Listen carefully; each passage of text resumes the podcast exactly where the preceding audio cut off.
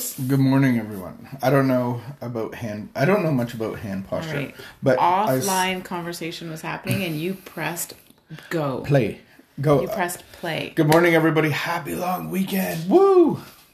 Um, I I saw a TED talk Yes. where they talked about hands and they talked about viral videos. Yes. And they said like eighty percent of viral videos are where people are moving their hands. And so the hands are a sign of trust. So if you have your hands down, back in the caveman days, you never knew what was going to happen. And if you've ever been to jail and seen a shanking or anything, then they like put their hands behind their back. So you don't trust people never when you don't see their hands. I've You've never, been to jail? Never been to jail. no, you have been to jail. I've been to the visiting The telephone. Uh, those are experiences that you could never manufacture any other way, except by actually being involved in that. Hmm. So I just I feel like it's a blessing. In I blessed your life a little bit. No, not at all. All right, moving along. Good morning. what were we talking about? Hands, trusting hands. Yes, look at my hands; they're so trustworthy. My favorite hand person is Daniel D. Well, the reason the conversation started is I felt the camera was a little bit close, which doesn't matter to the people that are listening on podcast. No, it doesn't even matter. Doesn't matter whatsoever. I am. I woke up very grateful this morning. Yes. It's May. They would call it May two four weekend. No, you would call it May 2 for I think everybody calls it May two four. Only weekend. the drinkers. Eh, I think Nana would call it May two four weekend. No. No. You don't think everybody calls it May twenty four? They call it like Victoria Day. Yes. No.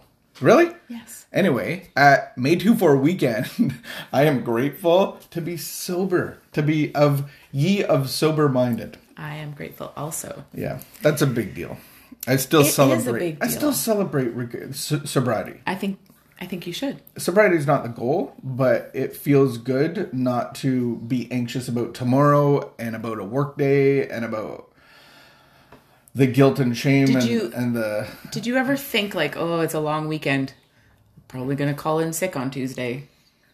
um Did you ever think that? No.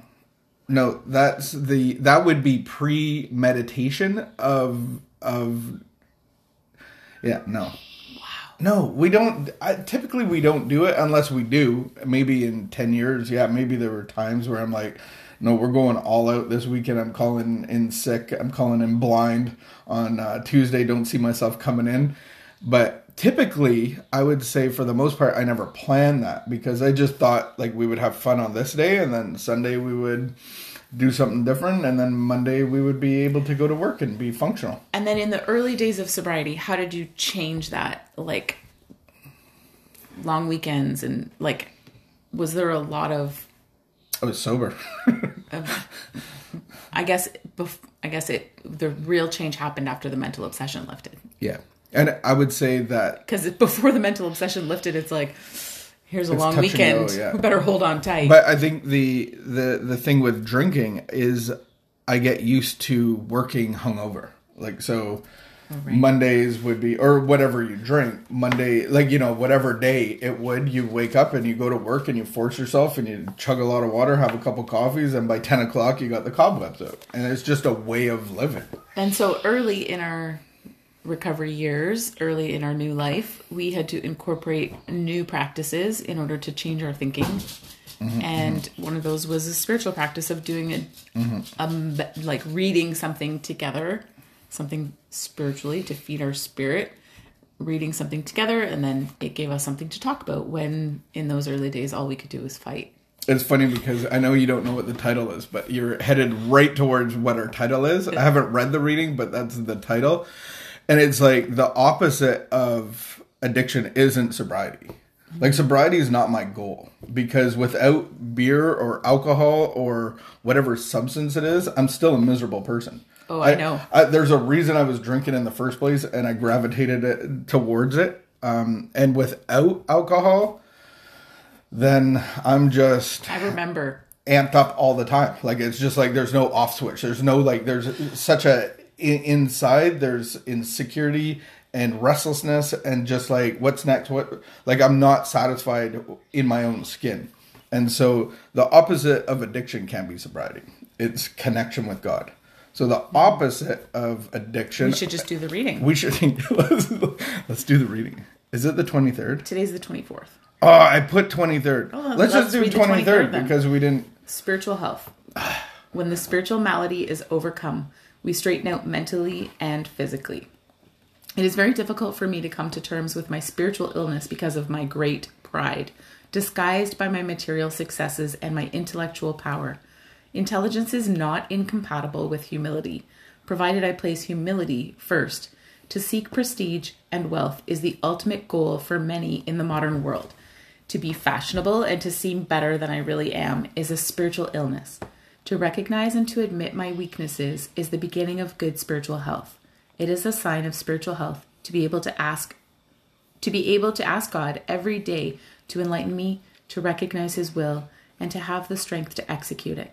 My spiritual health is excellent when I realize that the better I get, the more I discover how much help I need from others. Hmm.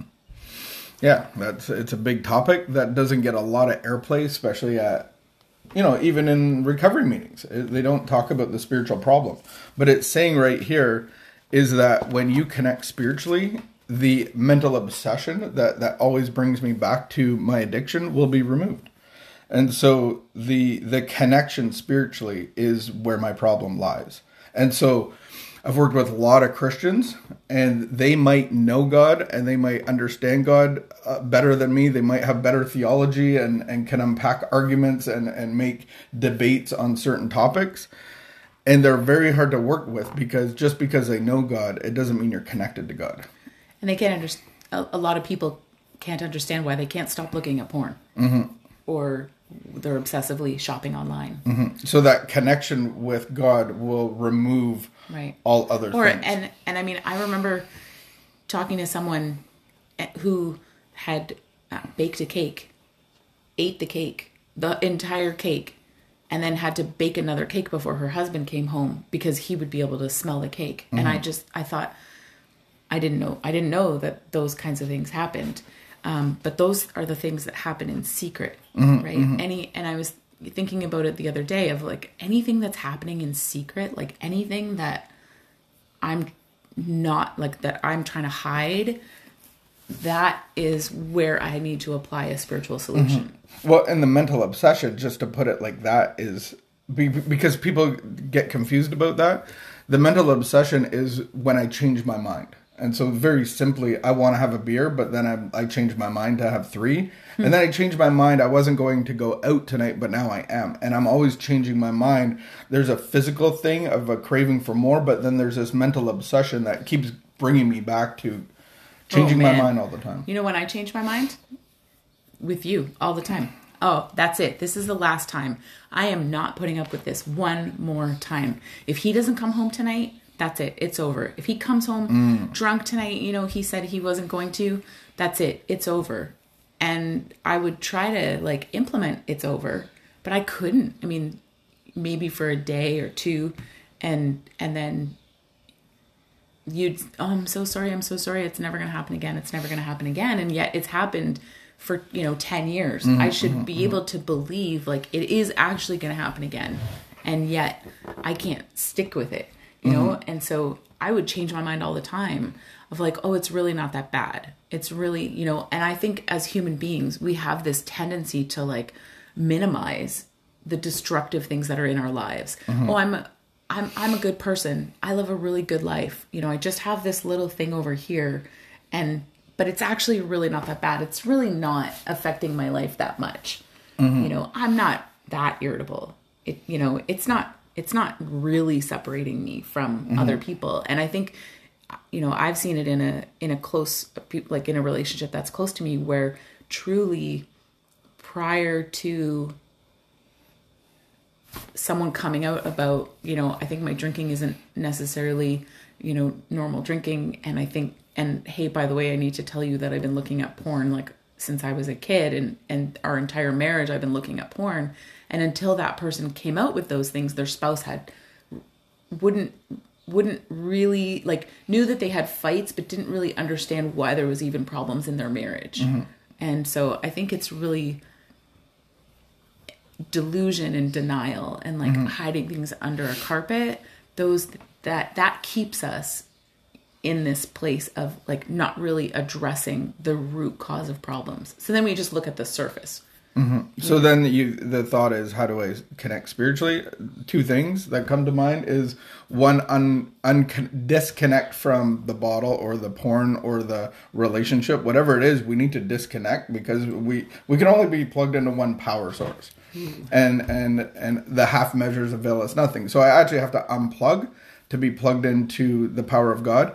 And then how do I plug into the power of God? I have to be rid of self. I have to have death of self. And so our program of action actually leads us through that process of Jesus saying that our ego rebuilds and we have to pick up our cross daily and, and actually die of ourselves so that we can be full of God and not full of self. And so there's, yeah, Life Lab leads somebody through that spiritual connection.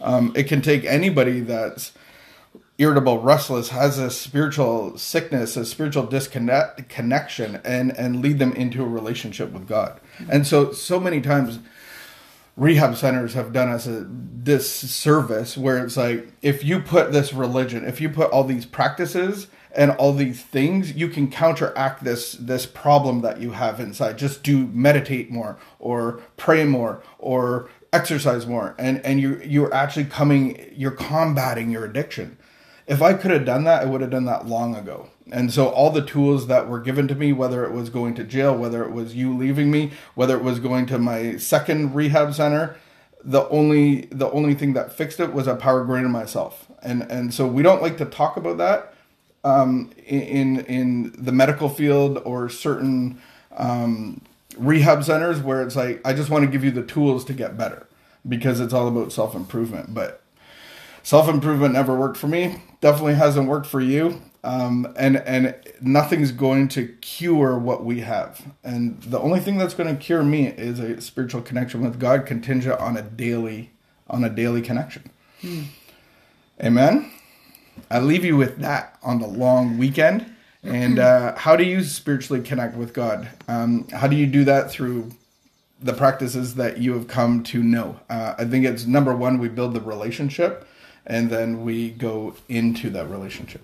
And if someone doesn't have a relationship with God and really is just trying to, like, can't even necessarily really wrap their heads around that, um, that's actually, you know, something worth looking at, right? If, if, if, because I think a lot of us can sit back and recognize, like, that we do have a spiritual, you know, that there is a spiritual connection that we're longing for, but this, the idea of God is a little harder for some people to mm-hmm. to get to or to overcome and um I would say it's worth pursuing. Mm-hmm. It's worth asking the question. But and, and the delusion is we we hang on to this life that we have. Mm-hmm. This is my life, and and what recovery is asking, what the Christian life is asking, what God is asking is like, can you give that up so that I can give you a new one? Hmm. Because if you're clutching onto that, then love is consensual. Like I'm not going. Like God doesn't force Himself in to take away your life. He, you have to give it up. That that's the thing is you actually have to give it up. But what I've come to understand, it's not limiting. It's it's actually life more abundant than I could ever pick, hmm. that I could ever make for myself. And with that, we leave you. Wash your hands, keep the peace of good behavior, sign up for Life Lab. Let's connect on Wednesday this week when we have our recovery meeting at noon Eastern. And we will see you tomorrow. Goodbye. And by the way, I think everybody would agree with me. You're sitting on that side today because it's your good side with your little uh, ponytail. Very nice. good choice of sitting on that side. It's beautiful. Keep up the good hair work. Oh. Even at this age, like we're getting old and your hair just gets better and better. I mean, you're It's no, it's like you're oh, look at the cuteness. All right, do something fun this day.